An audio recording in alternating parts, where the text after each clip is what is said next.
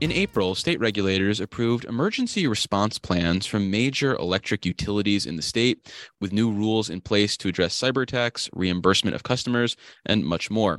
To discuss the plans, including how they were crafted and what they mean for New Yorkers, we're joined on the Capitol Press Room by Rory Christian, Chair and CEO of the New York State Public Service Commission. Welcome back to the show, Rory. Thanks, David. Happy to be here. Well, it's our pleasure. So, for starters, when we think about needing an emergency response plan to begin with, what types of emergencies are we thinking about? First off, it's important to recognize we want to make sure everything we do through the commission, we, we prioritize safety and reliability. And we want to make sure that at the best of times, we minimize the likelihood that extreme events can affect anything with any of our energy systems. But you know, as we've seen in recent memory, severe weather has uh, become far more frequent and far more severe. In fact, I recently commented that when I joined the commission, I think there were four major storms in the latter half of the year for which we had to do emergency response with one utility or another. The key thing is largely we know it's going to be storm response, extreme weather, but it could also be natural disasters, it could be civil unrest, and a wide array of other things. And uh, let's not also forget cybersecurity is a known and emerging risk uh, that we have to work around and manage as well. And how, if at all, when you've examined this landscape, have consumers of electric utilities been impacted by, say, inefficiencies in the responses by electric utilities to past emergencies? So I, I wouldn't look at it as inefficiencies in past emergencies. Okay. I, I, I think of it in terms of a continuous learning process. And you know, I've had the good fortune of being in the industry for a very long time. So I've seen things change over the last 20 years in an amazing way. And to put it into context, I did emergency response training with Keyspan Energy, now National Grid in Long Island, many years ago.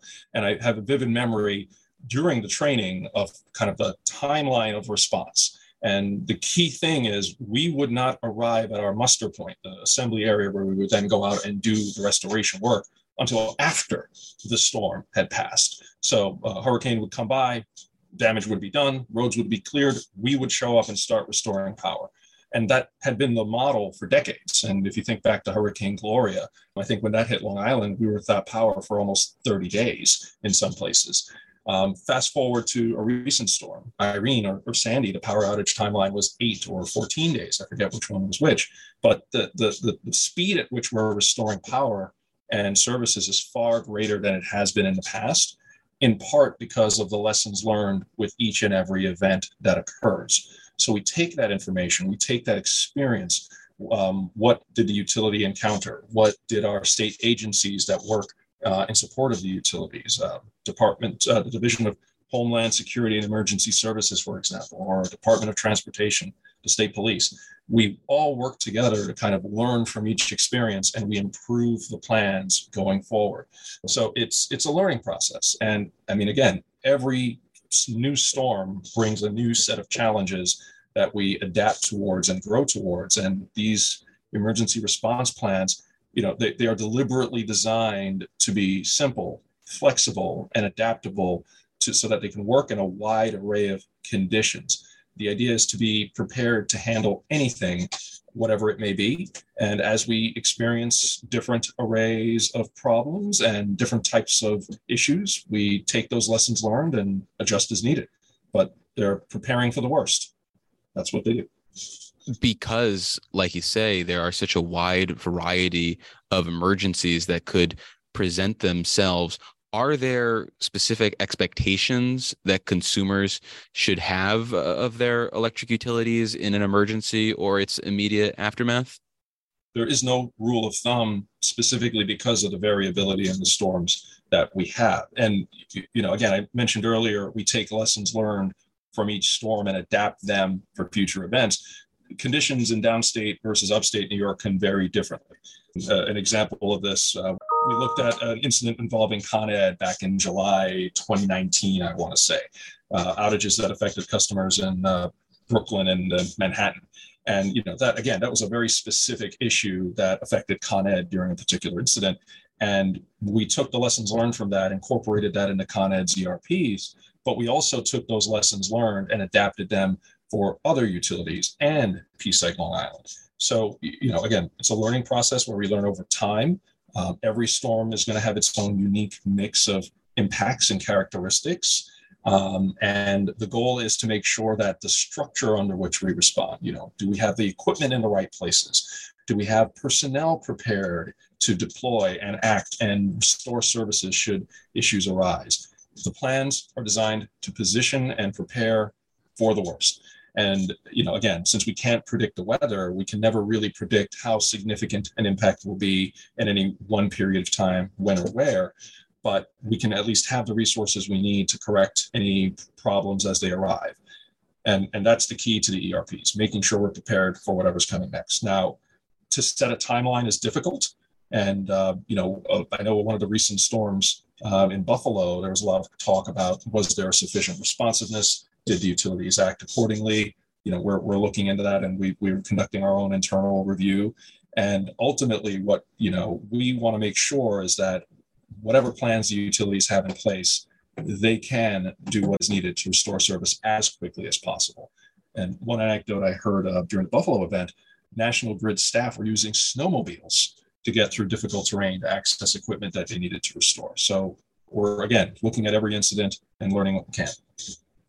Well, for listeners just joining us, let me reintroduce you. Uh, you're listening to the Capitol Press Room, and we're speaking uh, about emergency response plans from major electric utilities in the state, which were recently approved by state regulators. And our guest is Rory Christian, Chair and CEO of the New York State Public Service Commission. So, when you go about crafting and I guess approving these plans, how much give and take is there with the utilities? For example, does the PSC say we have these expectations of you, and the utilities say, well, that's not practical, and you say, well, we think it can be, and you try to find middle ground. Is there that sort of back and forth, or or what does the process look like if that's not accurate? So the, there's always a back and forth. And i mean we do again we do work with the utilities but the, the key thing here is and i think the utilities are very much aligned with this we all want to make sure power is flowing and services restored as quickly as possible after any event.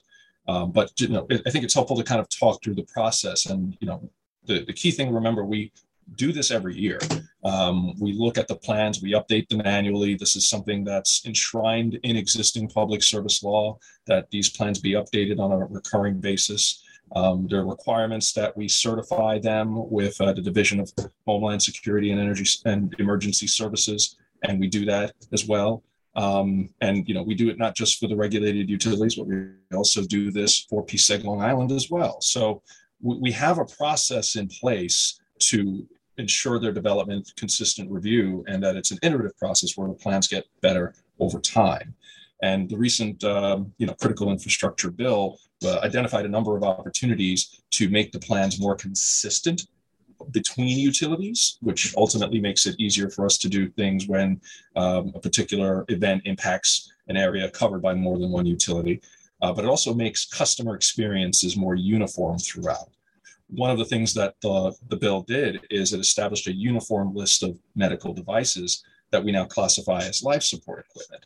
And the, the important thing there is, you know, it, whether it's a respirator, an oxygen tank, or, or something else, different utilities may use different terminologies, and that may create confusion as to what is actually life support or not. So now we have a, an expansive list that catches a wide swath, a much wider swath than anything we've done in the past. And that'll help utilities identify those customers in the greatest need, provide those services as needed, and, and ensure that their lives can continue with the equipment they sorely need. So, you know, we, again, these things evolve over time. And as, as we learn lessons with each storm, we will adjust and adapt. And that's how the process is set up once these plans are updated and they're essentially on the books for utilities to follow, is there any sort of check in the aftermath of an emergency by the PSC to determine if the plan was followed? And if there's a determination say that there was a deviation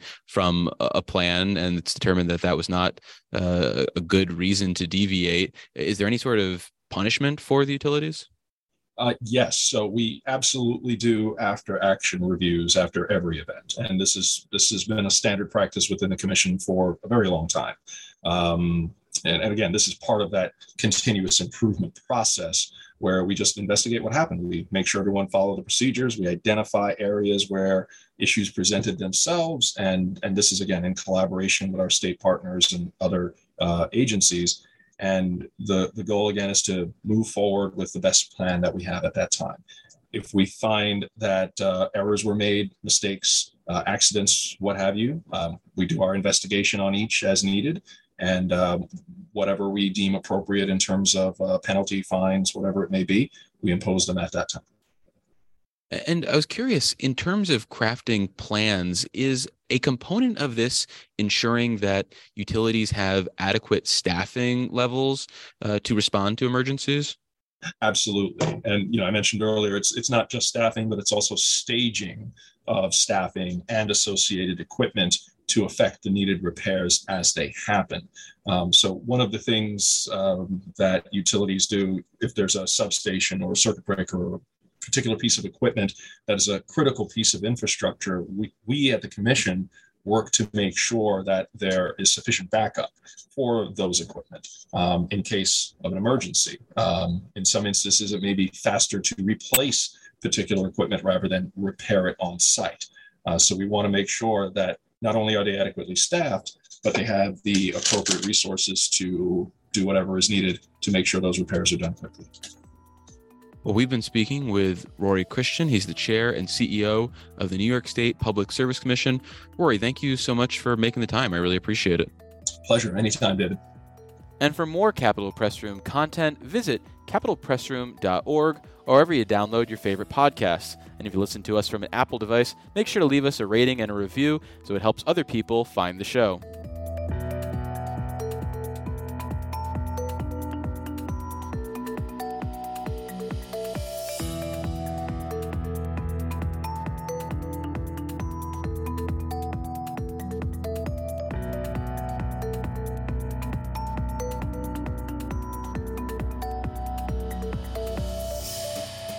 Support for the Capitol Press Room provided by the New York State AFL CIO, a federation of 3,000 unions fighting for working people by keeping New York State union strong. Visit unionstrongny.org for more information.